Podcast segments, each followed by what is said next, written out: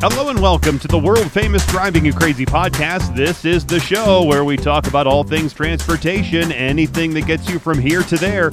I am the traffic anchor and the transportation reporter for Denver 7 News, Jayson Luber. And if you would like to be a part of the program, you sure can. You can give me a call on the listener hotline at 303 832 0217. Remember a handful of episodes back or so, I mentioned that I was going to be uh, on a uh, podcast, a show called the CityCast Denver Podcast. Well, I, I was on this past week, and I, I want to play the segment for you in just a minute. But I, I, want to explain also about how this came about and what and what happened here. So it was about Thanksgiving or so, or maybe a little bit before Thanksgiving my general manager of the TV station, he was uh, talking apparently to this guy, Paul, who is the executive producer for CityCast Denver podcast. And they were talking, I guess, about the podcast or, or about, I think uh, my, Brian, the GM, my GM, uh, listens to it. And he thought, my GM did, uh, that I would make a good guest on their show. So Paul contacted me and asked if I could uh, maybe comment on the worst intersections in Denver. Well, I, I wanted to know what the metric was there. In other words, d- did you did he mean that it the intersection was worse because of the number of crashes there or the number of people that might have been pedestrians hit there or the most confusing intersection or uh, one that causes drivers the most kinds of problems so what what was the metric for worst so it, the process took a while. Uh, so after about a month or so of emails from me, and then a phone call, and waiting for a couple of weeks for replies, and I, I finally suggested to Paul that maybe we ask his listeners about what they think are the worst intersections in town. And then I can comment about those. And I, I, think that would make for a better interactive segment. Well, he said, that sounds good.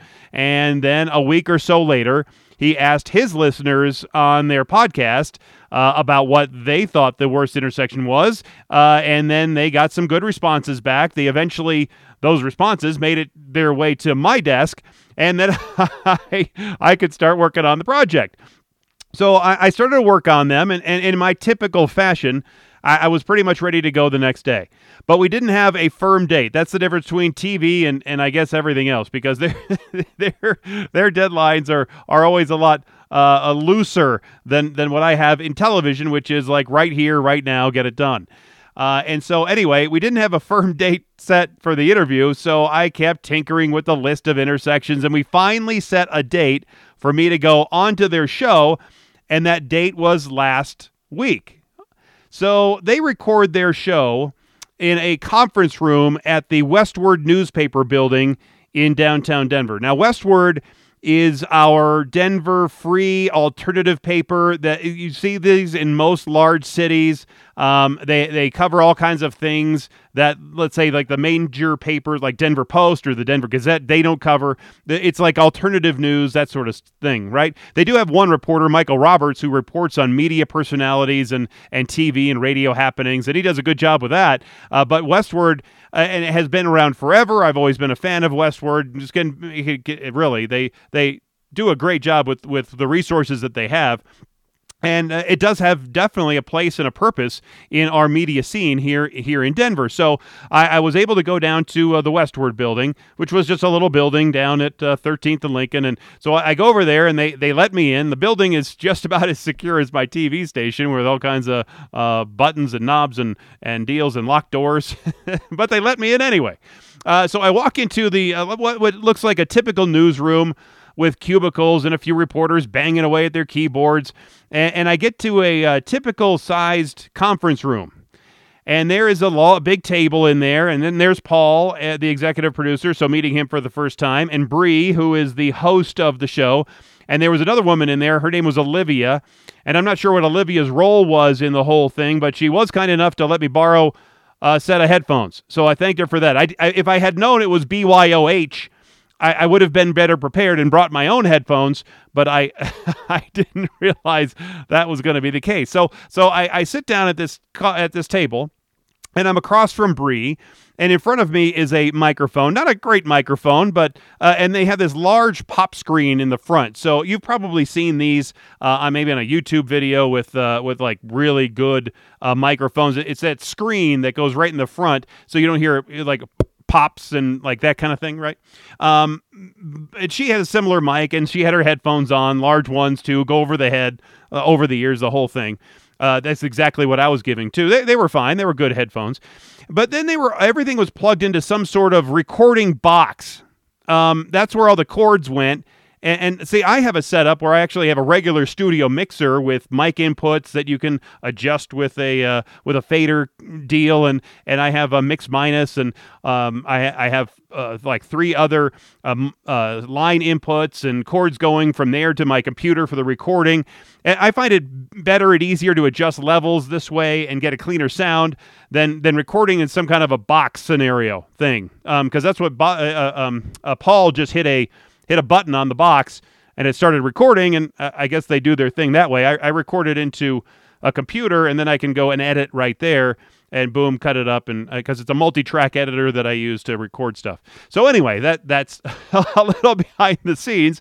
So I sit down uh, and I have my list of papers, my all my answers. So they, I knew they were going to ask me about a whole bunch of like a half a dozen intersections, and so I had a paper for each one and and some brief comments that I wrote uh, to cover each one, uh, and so I could be prepared for for this conversation. So Bree uh, and I, it, we just had a, a, brief discussion about really nothing um, right before the interview. It, it was very short, and then boom, right into the interview, and this is how it went. Today on CityCast Denver, some of our intersections are just so so so bad and so dangerous. But why? I've got Denver 7's traffic expert to respond to your calls about our worst intersections and break down why we love to hate them. Today is Wednesday, January 31st. I'm Bree Davies, and here's what Denver's talking about.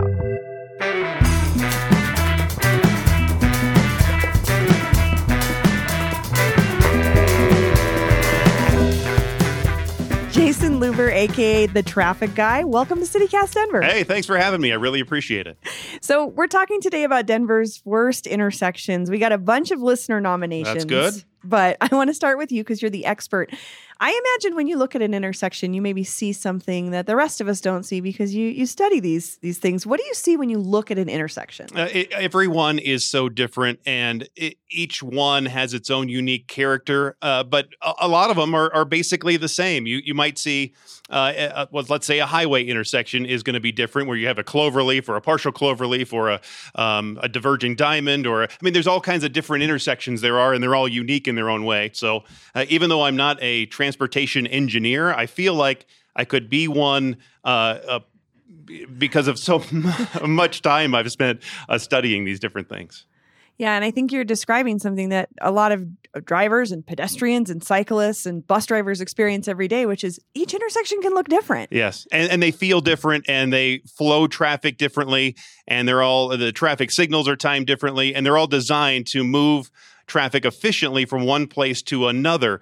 But then you put in uh, new bike lanes, and everybody should be able to move through these intersections, uh, not just vehicles, right? So right. then, but but that was the old way. So yeah. there's a lot of intersections that have to be retrofitted and and and change so they can accommodate people and bicyclists and scooters and and yeah. all the rest. So we got a, a, bunch of responses from our listeners. Yeah, that's good. Of their the, the, intersections that probably just caused them the most ire. Right. Um, we got a text that says the worst intersection has to be Lincoln and 20th slash oh. Broadway and 20th. it's awful. Um, so I'm thinking about this. This is sort of like you're coming down Lincoln.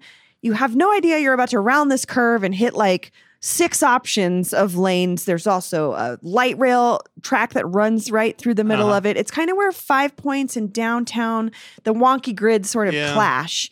Um, eh, what what what what happened here? Do you feel like it should be redesigned? it, well, it, it is tricky but the trickiness comes from and, and most people are are going northbound on Lincoln Street and and they're trying to get to Broadway. Mhm. That's what most people are trying to do. So when you're going northbound on Lincoln Street, it dead ends at 20th, and you have to either go right. It didn't used to always be a right. Uh, they, they've now in the last few years made it where you can actually go uh, to the right. But most people would have to go left.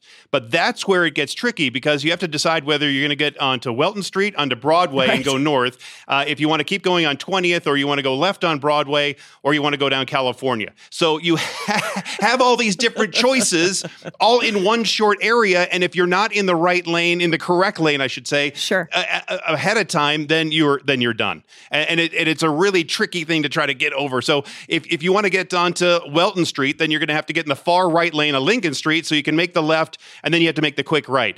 Uh, uh, but you can do the same thing if you're going to Broadway. So you get have to get in the far two right lanes to get to Broadway, or the far left lanes if you want to go south on Broadway, because Broadway at that point you can go north or south. Right. And then it starts the one way south right after that. So it, it's one of those unique places. Uh, the, the funny thing is, there's actually this overhead sign. Right. That's what I'm, ima- I'm Oh, yeah. is it tells you where you can go, but right. you And it, literally and it holds, yeah, it holds those different signs. The problem is it's too close to the Broadway intersection. So by that time, Yeah. you're too late to figure out where you want to go. So you have to go through there at least once, know where you want to go. And most people go on their routes regularly, so they know where they want to go the second time. Uh, and so just get over early enough. And you should be fine. It, it is an interesting little intersection, and it's a good way to cut across to the north side of downtown over to Coors Field. yeah, that is the little sort of secret way. Yep.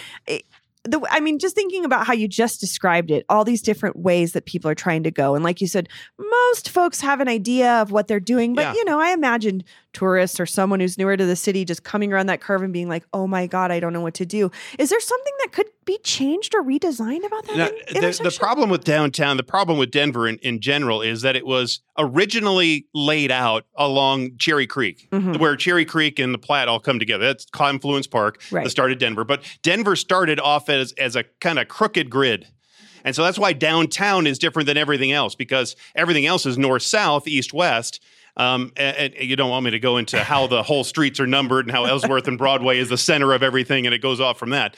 Um, but th- so downtown is a little bit crooked, and that's where you see that 20th Lincoln Broadway area where Just it's, kinda it's becomes- the crooked next to the square. Yes. And when you have a crooked next to a square, it doesn't ever quite work properly. Yeah. And so there, there's really no redesign. And when you have all these new buildings and uh, you've you've seen it all, uh, you're not going to tear those down to do a different road design. Right. So we're kind of stuck with what we got. I'm glad you brought that up because at that curve is a it's like a skyscraper. It's a Yeah. big building. Oh, it's Oh, yeah. not it's not going No. anywhere. No, no, so no. It's really just like slow down and give people a little bit of Yeah. of of leeway who yeah, don't exactly. know the intersection. Yeah, but but the people aren't in the mood for slowing down. No. Nobody wants to slow down, and that's one of the problems for any intersection or anywhere around Metro Denver is people are going too fast Yeah. in general. And I want to talk about that later Oh, yeah. because I think that you're right. That's an easy solution. But um, okay, so our next intersection is from Bruce and Edgewater. He says Federal Boulevard and 14th slash Howard Place. Like many intersections on Denver's high injury network, this intersection has and continues to have an alarming number of fatal crashes. Making matters worse, this deadly intersection must be traversed to use one of Denver's busiest transit hubs, the Decatur Federal Station. But what makes this intersection truly stand out over other terrible intersection is that is it is on a CDOT managed road, Federal Boulevard, immediately in front of CDOT's headquarters. And he says CDOT could redesign the intersection to reduce fatalities, but instead they have made the choice to let people to continue to literally die on their doorstep. So this one's clearly about pedestrian I- injuries and, and Yeah. fatalities. What do you think makes this intersection so dangerous? It's been a problem intersection for years and years, and and and really a scene for pedestrians getting hurt and killed. And the problem is that federal right there, i there there's a couple issues. One, it, it's a huge transit area. There are a lot of buses that come in there, and not only stop there because folks are trying to get over to the light rail station, the W, the the Decatur station, Yeah. uh, for the W line, and so they're running across the street. They're jumping off the bus, running across the street, not waiting for the light to change, and so eh, or they're trying to get one of their other many buses. I think there's five different bus routes that come in there, and then of course the rail line. So you you have all these people that are on a street with drivers, and and that's never great. The other big issue there is that federal widens out and and it feels wide, and wherever you have a wide feeling street, the speed limit is 35. Is But it? the- yes, the speed limit is 35 miles an hour, but nobody goes 35. No. When you have a street that feels wide and is open, people tend to go faster Mm-hmm. than they do when you have a street that's narrow and feels restricted. It's the same thing if you were driving on Sherman Street, a, a couple blocks off of Broadway, at let's say Third. You have people that are parked on both sides of the roadway, so it feels narrow, and, and you have to go slower than you can on Federal, Yeah. where it feels much wider and much more open, especially right there, as you're on the south side of a major intersection of Colfax and Federal, Right. right? And so that is is a high throughput interchange. It's almost designed like it's a highway interchange It for looks two like a hi- surface roads. It looks like a highway, and it's for Colfax and Federal. Yeah, and then you have the jurisdictional issues, like you said, because federal is Colorado 88, um, and so it's managed by CDOT. There's a lot of surface roads that you think are just a regular street, but they're actually state highways. Kipling is one that's 391, and and you have Wadsworth at 121, or no, Kipling's 392, uh, and then it's uh, yeah 121 is Wadsworth. Colorado Boulevard is Highway 2. So you have all these different. What you think is a regular city street, But it's managed by but it's someone managed by, else. and then you have the city of county of Denver that's also involved there. So trying to get things changed is somewhat complicated. the bureaucracy can get a little bit oh, complicated when definitely. it's CDOT versus DOTI. Yes, and, and so a couple of years ago, CDOT did make some roadway improvements along Federal, but just south of that intersection, from about 12th Avenue or so, Holden Place, down to 7th or about 6th Avenue. So they made some changes there. But they did not do it from that point over to Colfax. And they're actually doing pedestrian improvements from 23rd up to 27th, and then also along Colfax from Irving Street, which is just off of Federal, uh, to the west a little bit, all the way out to Sheridan. Now, City Council knows it's a problem. CDOT knows it's a problem. DOTI knows it's a problem. The Dep- uh, Denver's Department of Transportation and Infrastructure. But with so many of those governments involved, it, it takes more time, more planning, all of that to, to get anything, get anything done. done. Um, Amy Ford, who is the new chief of DOTI, she knows it's a problem. I've talked to Amy about it, and, and she will work on something. It's funny because back in September, CDOT tried. Yeah, have you been in neighborhoods where they put up those little plastic boy kind of looking things, guy looking like, signs with, with a little flag, right? that's like, please slow down. Exactly. Uh, they, and, and they say that it's supposed to be awareness of pedestrian safety. Does it ever work? Yeah, kind of. But they put those on street corners. Well, nobody's paying attention. They're not paying attention to the humans that are on this on the side. So the drivers aren't. I they don't remember care. when they did that, and Yeah. it felt a little offensive to me as a pedestrian because it's like nobody's going to see that. No, they don't care. Uh, but one solution might actually come from there's a big development that's going to be created on the south side of Mile High Stadium. Okay, Mm-hmm. so it, it's it's right now it's going to be like almost like a mini downtown on the south side of the stadium. If they if if the uh, that all goes through.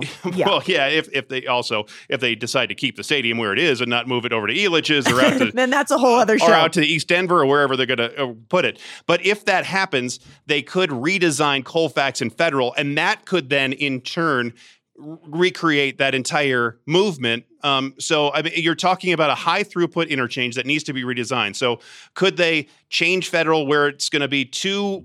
One southbound, one northbound uh, lane, and then make it a regular intersection similar to like they have at Colfax in Just Colorado. make it smaller. Make it smaller Yep, yep. less less fast. Sure. Um, that sort of thing. So there's all kinds of different interchange designs that you could make to federal and Colfax, which would then in turn, and then you have all that land that is not being used properly right there at federal Sure. and Colfax. So you could make a safer, smaller, better intersection for everybody involved, especially for the transit users. Maybe even make designated transit areas or overpasses, that sort of thing, to get Yeah. the transit folks uh, through there safer, and then use that land for I don't know, uh, affordable housing or Sure. whatever else you want, because there's a lot of wasted land over there. So I would say for that intersection, stay tuned, folks. We'll we'll keep watching it. there is a lot Um, to go. There's a lot going on over there.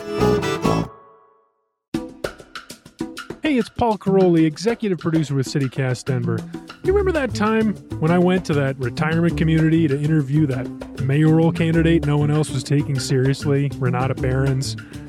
That was such a fun day for me, and I'm so glad that I got to bring her story and her actual ideas for the mayor's office to a much, much bigger audience than she'd had. And you know what? If it wasn't for CityCast Denver, I'm not sure any of us would have ever gotten to know Renate Behrens. So become a member of CityCast Denver today and uh, make sure we can keep doing that kind of thing for a long, long time to come. You also get to enjoy special perks like ad free listening, event invites, and members only updates. Just go to membership.citycast.fm. Thanks. So our next one is a text. Uh, my name is Taylor, and I'm a Denver resident, but I'm frequently in Lakewood. I hate the intersection of Kipling and Alameda. it is so slow, and people drive so fast. When I heard this one, Jayson, I thought, wouldn't this be solved?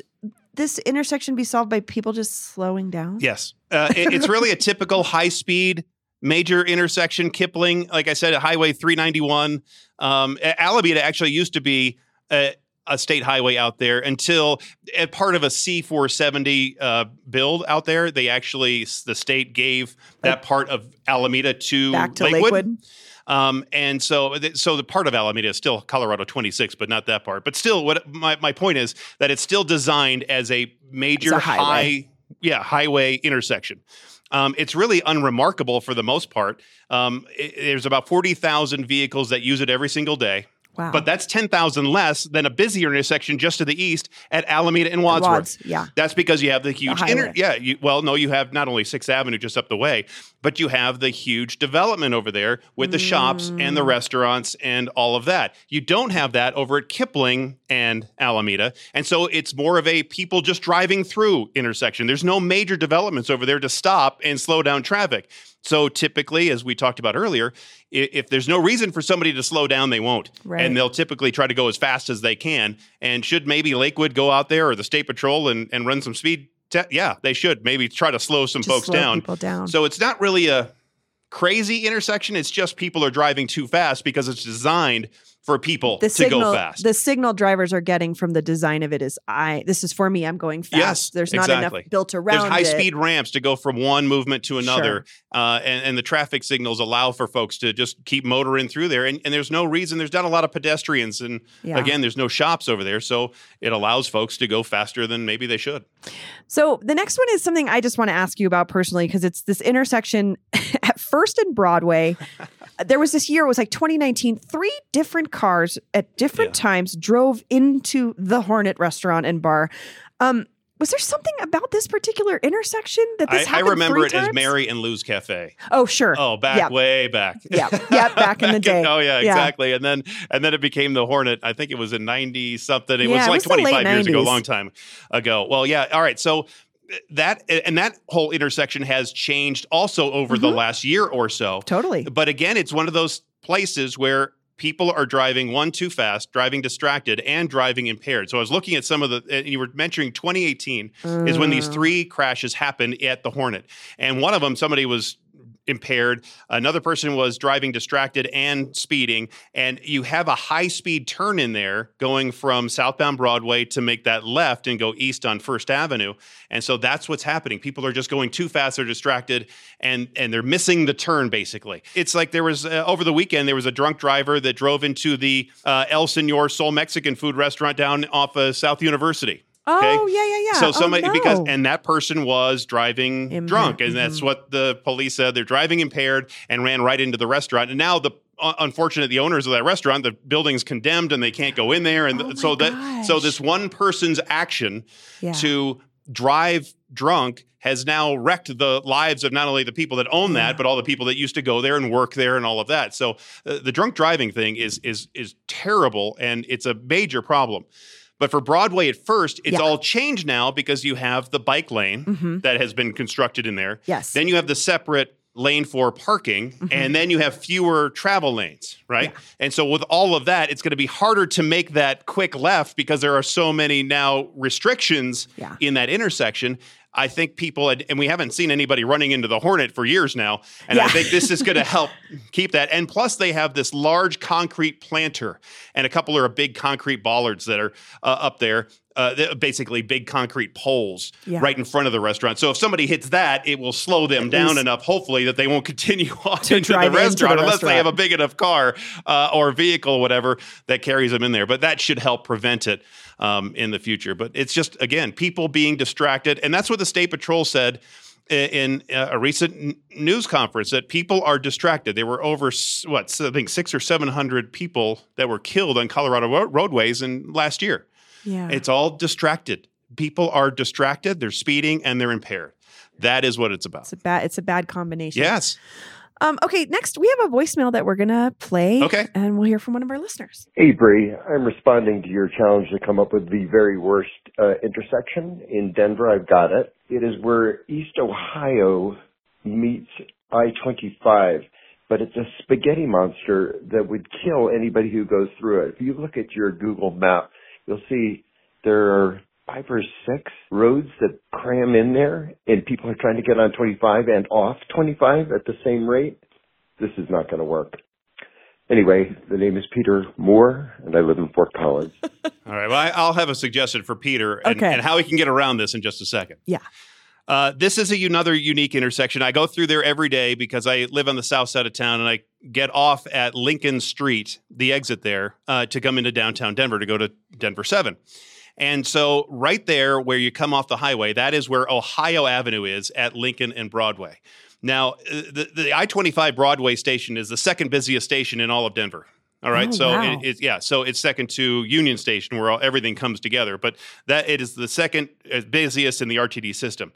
So, the city is in the process of making major changes all through there. So, if he's coming southbound on Broadway, and he wants to make the left to go on Ohio and then go to uh, northbound 25. It's actually kind of screwy unless he lives like right there. But there, I, I can't even think of any apartments, a couple of houses in there. But there are better ways to get around it.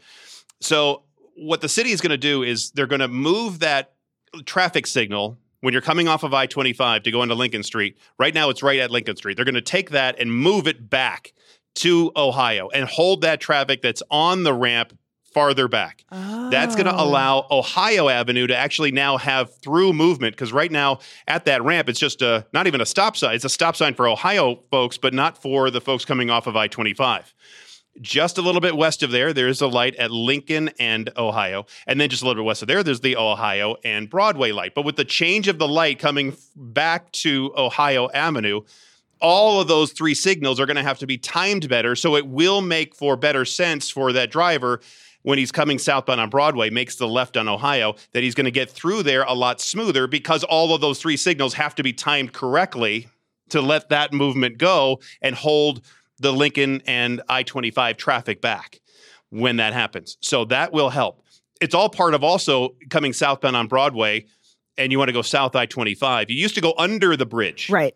Now you're going to go before the bridge. You're actually going to make a right right after that, uh, f- uh, the uh, garment district deal, right? Oh, sure, sure, All that sure. stuff where that big yellow. Oh, the, uh, the uh, articulated Art- wall. Yeah, there you go. Mhm. By Herbert Bayer. so you're actually going to take a right. You're going to go under, almost by the RTD station, under I-25, and you're going to get on this ramp that will take you to South I-25 over top of Broadway. So it's going to eliminate that movement altogether. Instead of like those two lanes that come, they have to cross over other lanes yes, to get exactly. So they're going the to highway. eliminate all that. So it hopefully will make that all a lot safer, not only for the drivers, but also they want to have better uh, pedestrian and bike throughput because so many people are going, Are going over to that that station. RTD station.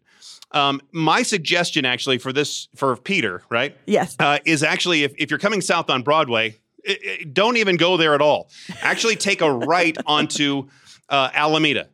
From Alameda, from Broadway, going over like you're going to Santa Fe. Okay. Okay. Then you take a right onto Santa Fe. Now, the only hitch here is if the train is rolling through there, and then you have to And wait. then you're you gotta just wait for yeah. just a sec. Uh, but then you're going to make almost an immediate left onto Bayaud. So after Alameda, immediate left on a Bayaud, and that takes you to I twenty five. Now that ramp is a little squirrely. I was just gonna say this is it's an a little old short school one. tiny. It is an old yes. It's you can old, tell it's an old highway entrance. Yes, it is, uh, and it will get you to I twenty five right in that ramp, which would take you up to Sixth Avenue. So I would suggest that would be a good way for you to avoid this I twenty five Broadway Inter- uh, uh, Ohio intersection mess altogether. Yeah. Um, and so that might get you around a little bit faster. But also, what I, I'm hearing you say here is there's all these different factors that I don't think we always think about. Is not just like how we're driving, the pedestrians that we're watching out for, Yeah. the bus, the way that the road is designed, the signal, the Mhm. timing of the things. So there's all this stuff that goes into it, and then it can be impacted by how much traffic all of a sudden is there, or you know, like I, I just I think we don't think about the complexity of something other than just like I hate Yeah. this highway Well, and, and here's a good example. So right next to Denver Seven, uh, the the TV station where I work, right over by Sixth and Speer and everything. We've had a couple of big apartment buildings g- Yeah. constructed there. Sure. We used to have these row of homes that were had maybe eight homes. So imagine there's eight families in there and they have two cars each, 16 cars maybe total, right? And so your infrastructure is designed for that. For those- now you have those homes gone. You have an apartment building that can hold what 500 people, right? Let's say even 10% of them have a car. So you're, and that would be any any city planner's dream to have ninety percent walking or using or or Yeah. using um, public transit, right? And so you have now fifty cars Yeah. instead of the 16. And so, but you haven't changed your infrastructure to accommodate for that extra traffic. Yeah. Um, and, and so with and it's not just in that one block, then it's the next block and the next block and the next block. And so you have all of these, and, and you know, obviously, no, it's not going to be just 10% of the vehic- the people that live there are are using vehicles. Uh, most of them are.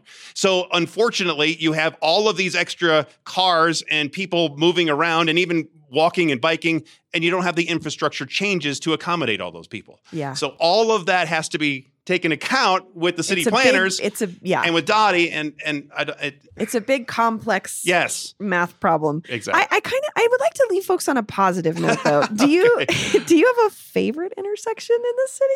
Um, I, I actually there's over at um on the I guess it would be South LoHi or whatever. It's anyway, it's where 15th and Boulder and Umatilla and everything kind of comes together right there. It's it's just on the other side of I-25, the west Jayson, side of what? that intersection's insane. Oh no, I love it. It's great. It's just because it is so crazy and you don't know where you're going. you don't know and it's where just- you're going. I love it. There's no sign. You Yeah. can't really tell. There's this giant middle section of Yeah. the street. Yeah, it's fantastic. I love that you love that and it's so and very few people know how crazy it is because it's not widely traveled. Uh, but uh, yeah, But all the streets off of it are very slim, so Oh, you sure. can't really be going super fast. even though people try. yes, it's true. It's true. Well, Jayson, this was so much fun. Thank Yeah. you so much. Of course, glad to help. Talking to Jayson, I'm not sure we've identified the worst intersection in the city just yet. I know there are a bunch more we need to deconstruct. So, what do you think? Is it any of these four we talked about today, or is it another one that you drive, bike, or walk through every day that's worse than all of them combined? The Bad Intersection Hotline is open at 720 500 5418. Text or leave us a voicemail on the Bad Intersections Hotline at 720 500 5418. And there you go. I, I actually think it, I, I think it turned out pretty well. I, I I probably could have been more succinct uh, in a couple of the answers, but the uh, but but the interview was at noon, which is at the end of my long broadcast day. I wasn't quite as sharp as I am earlier in the morning, and it was a busy morning. But hey, it was it was still good information. It was still good conversation. I I, think they enjoyed it. I enjoyed it. I I, I um, left in there contact information by the way at the at the end of there that you that you heard just in case you maybe want to contact CityCast Denver. I also included links to them in the description of this episode. Uh, so if you want to comment to them about how I did or or their uh, intersections or your w- intersection wherever you are uh, you can you can contact CityCast Denver if you like uh, they they told me it was one of their more listened to and engaging episodes where they had a lot of listeners engaging with the episode. So that's encouraging because I think everybody is affected in some way by traffic, by transportation, even if you don't have a car. Let's say you only walk, or you scooter, or you transit, or you do only use a personal vehicle. Everyone really is affected by traffic and roads and getting around in some way. And that's why I say this show is anything that gets you from here to there because it really affects how we live our daily lives. And, and people are passionate about how they get around and and uh, and and how it affects their their daily life. So uh, anyway, if you have a question, comment about that interview, then you can contact me in any of the contact links in the description of the show. Uh, but before you go, I, I didn't. Uh, I, I wanted to. I saw this story, and if you didn't know, there's a guide that uh, traffic engineers they they call the uniform the manual of uniform traffic control devices. And basically, it's a guide uh, from from the federal government and, and really all the governments, right, on how to paint roads and set up traffic signals and road signs. So so there's uniformity across the country. So when you're driving from California to New York, you'll see the same type road pavement uh, markings and signs and all of that. So it's pretty much the same throughout the country. But what it also does is limit the creativity of road engineers to come up with practical solutions to problems like being seen better in a crosswalk or seeing lane lines better. And, and a case in point, the Public Works Department in Kuala Lumpur says they're trying out luminescent road paint. In other words, glow in the dark road markings, which makes perfect sense, right? The public works minister there conducted an on site inspection personally to assess the efficiency of their new markings in a test area. And he said that paint like that, like the glow in the dark, would be beneficial, obviously, for dark uh, roadways without any streetlights. Uh, it has visibility of up to 10 hours after soaking in the sun all day and still provides a good glow even after, let's say, rainy weather where you don't get as much uh, direct sunlight because of the clouds. Now, obviously, the paint will cost more than regular paint, so they were just testing it. Um, but wouldn't that be a great addition to our roadways, especially in areas where you don't have snow, that you're scraping the pavement all the time and scraping up uh, glow in the dark paint? Because in the uh, manual of uniform traffic control devices, it, it doesn't have guidelines on glow in the dark paint. It's just regular, straight white paint. Nothing glow in the dark. Uh, this is why I think I should be transportation secretary to get things like this done. Um, that's who I am. I'm a doer. I'm a getter doner, uh, and I think I could get that done. Because yeah, look, uh, people are getting hit too often on, on roadways, and, and if you could make any difference to, or you know make improvements to, to let them be seen, uh, then I think it's a, a good idea. Anyway, thanks to CityCast Denver again for having me on their show, and thank you for listening to my show. And until next time, I'm Jayson Luber, the traffic guy. Be safe, and as always, happy motoring.